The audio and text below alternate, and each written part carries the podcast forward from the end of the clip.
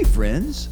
Welcome to the Next Step Leadership Podcast, a conversation dedicated to helping you make your next step your best step. I'm Tracy Reynolds, and my partner in crime for the Next Step journey is Chris Maxwell. Together, we hope to inspire, assist, and create the confidence you need to take your next step in your personal growth, your vocation, your spiritual life, or maybe your calling. Thanks for joining us. Well, come on, let's dive into this week's episode of Next Step Leadership. Welcome to Next Step Leadership. My name is Chris Maxwell, and I'm here with my friend Tracy Reynolds. Uh, Tracy, uh, who is our guest again today? Nicole Unice is our guest today. She was with us last time, and I had such a great time uh, reading her book, The Miracle Moment, but meeting her, uh, hearing her unpack some of the the early thoughts in that book. And I can't wait to dive into what in the world is the miracle mm. moment and how do you get there. So welcome back, Nicole. It's great Thank to have you, you with us. Thanks. I'm glad to be with you guys. Well, let's just dive into that part. Uh, the miracle moment. Uh, what is that? Mm. And can you unpack that a bit for us? Absolutely. And you know, what I really appreciate about miracle moments is they are small minutes and moments in time where things can be different. And I think in a very um, complex leadership culture that we're currently in, with just our experiences with our own selves, our experiences with our families, and then with the work that we do, it can feel so daunting and overwhelming to figure out what is it that I, who do I need to be and how am I becoming that person? But miracle moments are really about these very specific moments in time that we have all had. It's the moment where you feel frustrated, disappointed. You just have a miss in a connection, in a relationship. And the miracle moment is not about that moment because we all have those moments and those moments are not going away. The miracle moment is about the next moment. Hmm. When you realize that something has gone amiss and instead of following your normal pattern, whatever that pattern is, whether you give up, blow up, shut up, you know, get up. And instead of all of those options, you actually lean in instead and you find a way. And we really, in Miracle Moment, we talk about all the ways to really align um, what you're feeling, what you're thinking, and how you're acting into, uh, you know, sort of integrity with who you are. Mm. Well, take us to some of those ways. I feel like this is so important and so vital for us to hear. Yeah, I mean, one of the best ways, really, honestly, is to is to think about a moment that you've had like that. So it might be something at work, it might be something at home. I um, tell a story in the book about you know deep in pandemic days when all my kids were working from home, doing school from home. My husband was working from home, which, by the way, is going to now continue. I mean, many of us are facing yeah. totally different ways of working and relating. And so all of that was going on. And I'm standing at the coffee pot and my husband just bebops out of his office. You know, um, he's worked out of the home for 23 years, and so this isn't this is a new dynamic. And I'm right, literally trying to write a book chapter in my head. Like I am, I'm feeling, I'm, I'm working through all of this miracle moment stuff at the time, working on my manuscript. And he comes out of his office and he's like, "Do you want to take the dogs for a walk?" Like real, ha- he's a real happy, you know, morning person. And I snapped at him, and I was like I don't have time to do that. Like something just snapped, you know? And that was the normal moment, right? That's just mm-hmm. the normal moment. I didn't know why I snapped. I didn't know what I was thinking about. All I know is that I was irritated and I let him know it, right? Now, because we've been married a long time, so he just let, and he's a pretty laid back guy. So he just like let it roll off his back. He kind of, he looked hurt, like I, you know, but he just went back to his office. So, what I realized was, oh shoot, I'm writing a book about relationships. Like I have to now like use the trick. Like I have to use yeah. the tricks that I'm writing about. And so one of those tricks is to rewind the game tape. And that really just means like, mm. what if, if you have a moment where you're like, why did I just do that? Or like, why is that person acting that way? Just rewind the game tape and and take a minute to think through well what was i feeling what was i experiencing and when i tell you guys i know it's my work to help people with dynamics but one of the reasons that i love this work is because i'm really bad at it. I'm really really not good at self-awareness. It's part of my temperament. It's part of a lot of leaders temperaments. It what it's what keeps us moving forward right? Because we're not like navel gazing all the time. But i need to right? Because i'm i i care about that relationship and i don't want to I don't want to be a person who explodes on someone when it's not their fault, you know. So I rewind the game tape in my mind and I'm like, what was I thinking about? And I use a trick that I teach in the book. And I like to think of it as like you've got a trick in each pocket, right? You've got your right pocket and you've got your left pocket. And one of those te- techniques is to rewind the game tape. And in my right pocket, I have this statement I am not as right as I think I am.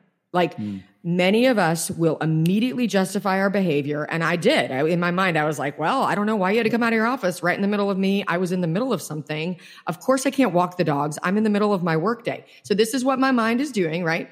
We are going to justify our actions. We're always going to justify our behaviors to ourselves. So I've got to have this mantra that says, whoa, whoa, whoa. You're not as right as you think you are. Even when someone explodes on you, like what's can you believe that you're like 2% wrong about what might have just happened then? and then in my left pocket, I've got, I'm not as wrong as I think I am. Like I am responding to something. And that something that I'm responding to is worth just leaning in and paying attention to. Yeah. So when I did that with my husband at the coffee pot, it was like, okay, I, I was 100% wrong to snap at him. There's no, there's nothing about that that was right. But when I pulled out my left hand pocket, I'm not as wrong as I think I am. Something is going on. What I realized was I was frustrated and resentful because I felt like he could go to his office, shut the door, spend 10 hours at work. I was now juggling a book project, multiple consulting work, and my three kids' school schedules. I was interrupted like every 15 minutes and he wasn't. Now, I have not told him any of these things. In fact, I didn't even know. I really didn't even know that I was carrying resentment. And so holding that side that says, I'm not as wrong as I think I am. So what I ended up doing is I used what I write about. I gave a real apology and a real apology does not put excuses behind it. Right. Doesn't say, but, but what I did was I said, I was wrong. I'm sorry. I was a jerk. Like, can I make it up to you? Like, and of course he was like, it's totally fine. And then I said, but hey, I did realize something through that. Could we take a walk later tonight and can I just share with you a little bit of what I learned? Well, when we did that, and I was, I used my feeling words, which I'm not as good at. And I said, Hey, I've been feeling anxious. I'm worried about the success of this book project. I've, I'm, I'm, I have building resentment over just the way that life is right now. Mm-hmm. And by the end of that walk, we had a solution. He was like, why don't I send you away for the weekend? Like, let's just find a hotel that's open and you can just go right uninterrupted. So that is a total miracle to me a moment that would have been easy yeah. to just let go of. Just he was he was going to forgive me, you guys. Like, then, right. then this is what happens, right? As leaders, is we take for granted the people around us. Hmm. He would have let it go, but what that would have created, it just would have created more distance, and it would have created more resentment for me, which I wasn't aware of. I hadn't done the work of figuring out what was going on, and we wouldn't have gotten to a solution, like a great hmm. solution, where I felt loved I felt affirmed and believed in. And I also was being better. Like I just became a better leader, mom, and wife, all because of that one moment of doing the work, of really engaging what's really going on. I'm not as right as I think I am. I'm not as wrong as I think I am. So let's get to that middle space and find that miracle moment. And that really was. It was a miracle moment right in the middle of writing the book. How can more of our leaders uh, be willing to find those two pockets um, yeah. and those those moments when we just really don't even know because it's story after story of of situations similar to yours where we uh, where we encountered a, a, conflict or some moment of tension and then we just moved on and we mm-hmm. never dealt with it and that mm-hmm. happens uh, in our personal lives in our families and in our leadership uh, we just we just move on instead of letting that situation be a part of the healing process and growth and development and I think a lot of us are scared too. Like we're scared of what we're going to find. Mm-hmm. And I just like to acknowledge that, that, you know, leaders generally tend to have big energy and that energy can shape a room and it can shape mm-hmm. the way that people engage with you.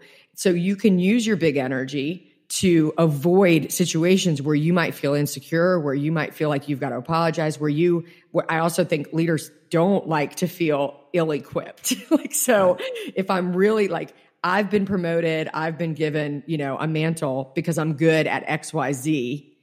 But in reality, I'm actually like not good at ABC and I'm not good at listening and I'm not good at apologizing. I'm not good at compromise, let's say, let's just as an example And as we begin to grow in our leadership, we become more and more insecure that we don't have some of those basic tools.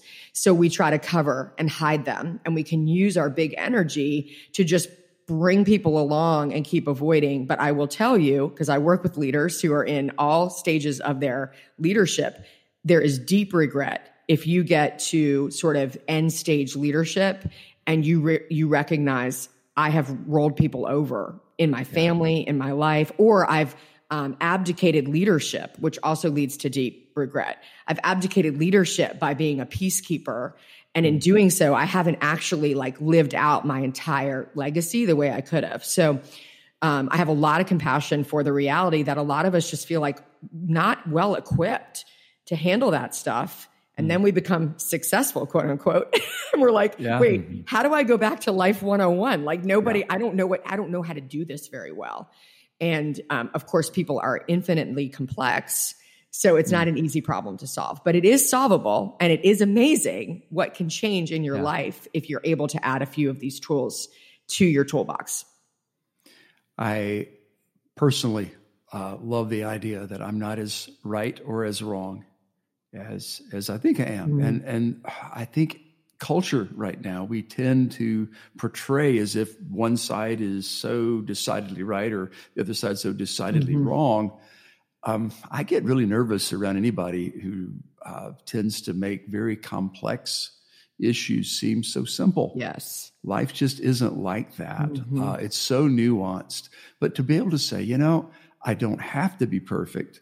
As a matter of fact, people relate far more with my weakness than they do my perceived strength mm-hmm. anyway. Right. So I might as well lean into that. Mm-hmm. Uh, I, I, feel like too that when you have a moment like you had with your husband, that it's instructive to the next moment. It's like mm-hmm. it's encouraging to say, "Well, you know, I got that right. I'm I'm not, I'm not as bad as I thought I was either. You know, I actually can can get better at this." Yeah. Um, and I think my mind goes immediately to times when I have failed uh, mm-hmm. and have the good sense to stop in the middle of that and just stop the tape and say, okay, what was that about? Yeah. What was really going on there?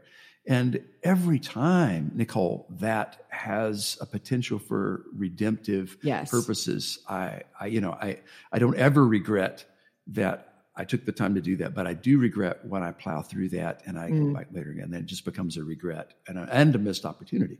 Yeah. And I, I mean, I think especially in this season for leaders, one thing that I find that I'm coaching, you know, a lot of my leaders on is this may still feel like failure. Like a lot of things can still go wrong, but can you have integrity in it? That you mm. yourself have stayed in your integrity. And what I mean by that is not moral failure. I mean the ability to look back and say, did I walk with that person every step of the way? Was I humble in that and willing to listen and receive? Or did I power up or get arrogant or get distant? Because that's the big regret. You can't control. I mean, there's a, obviously we know there's tons we can't control. You guys probably talk with other pastors, you're pastors yourselves. I'm a pastor myself. It's very deeply sad when our people leave our congregations, when they leave on divisive matters. All of that's happening with every pastor I work with. And I want to say, you know, hey, are you staying in your integrity? Are you able to listen? Are you able to own all that you can when there's a situation that you can own so that you can release the rest of it and not try to control the outcomes, but actually feel like I have the opportunity to control the way that I show up in the world. And that gives me the freedom to like things can fail. And I'm no longer like hooking my identity onto those failures or successes. I'm really placing that identity back into this. What does integrity look like? Am I mm. becoming who really God has called me to be? And then I can navigate the storms a little bit differently. I, that's my hope. Mm, that's a great hope. Tell us um, before we end. I want you to tell us a few stories of how how this has worked. Uh, you know, mm. how have you seen some lives changed um, by just kind of leaning into and embracing the miracle moment? And then after this, I want you to to tell our audience uh, uh, how they can get a copy of your book and pass it on to others. Absolutely. Yeah. Yeah. So um, I think it, I can just with keeping confidentiality, of course, like I can see folks in my mind who just worked on these techniques and I've seen them play out. And a huge one that um, I think as leaders, just because we're trying to get somewhere, and I get like again, I am number number one failure. That's why I write books about stuff like this. It's not because I'm good at it. Is I just want to get somewhere, right? Like that's what we're about. That's why we yeah. lead. We, we're excited to move forward, right?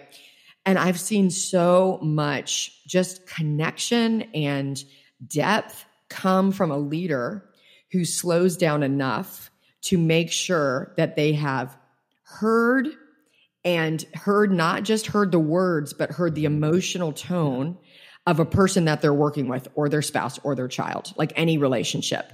The ability to say, wow, now that I hear that from you, that sounds like it would be really stressful. Or, wow, it sounds to me like you felt really misunderstood. Or, gosh, that must, now that I hear it from your angle, like that must have been really hard. Just the ability to take that one moment before you move to the next moment where you actually engage with what the words were, but also what the emotional temperature was with a person you just it's as it's as if I can see two parties move toward one another. Like it's like their spirits move toward one another even when they stay socially distant. Mm-hmm. Like you can see just the warmth, like the room warms up because when a person feels heard and you wait until they get to say to you, yeah, that is what I meant.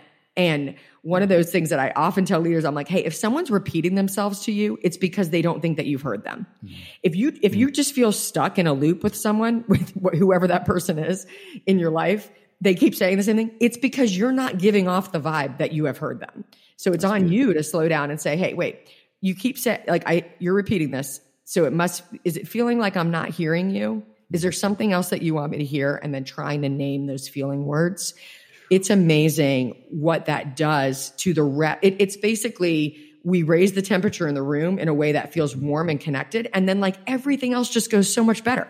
The whole rest of the conversation, even when it's a hard conversation, it just goes so much better because mm-hmm. the person feels heard. When you are a leader and you hold the power to move a mm-hmm. conversation forward and you just move forward without making sure the person feels heard, you are missing a huge opportunity. It really is that opportunity for a person to feel affirmed by you. Now, we're not all going to be therapists. You do not need to sit in your office and listen to somebody for 65 minutes, talk about whatever.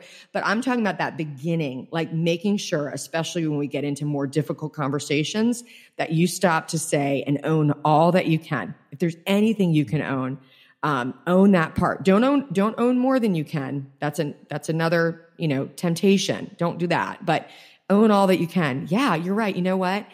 You're right. We didn't communicate well about that. Now that I hear it from your angle, that is something that you, we should have, you should have known that. Now you don't have to say any more than that. Don't, don't say, oh, terrible. Uh, it just, you're right. You're right. Mm-hmm. You should have known that. And that made that more difficult for you. What can we do to move forward from here? Just own a piece of it until you see them nodding, you see them warming up. Mm-hmm. That that makes a huge difference. And that there's there's a lot of pre-work. I want to say that to leaders. The miracle moment has a whole first section that's all the pre-work that gets mm-hmm. you to be authentically interested yeah. in a person's perspective that's different than yours. And I have a lot of compassion for the fact that we're not all, we have to work on that. We really yeah. do have to work on that. So that's all in the first part of the book, just to get you to that place. But man, if you can get to that place, your your trajectory of leadership can totally change. It's amazing. All right. So good. Well, tell us about the book and how people can uh, pick up a copy. Sure. Yeah. It's you can get it anywhere um, that we have books. This was a really fun project.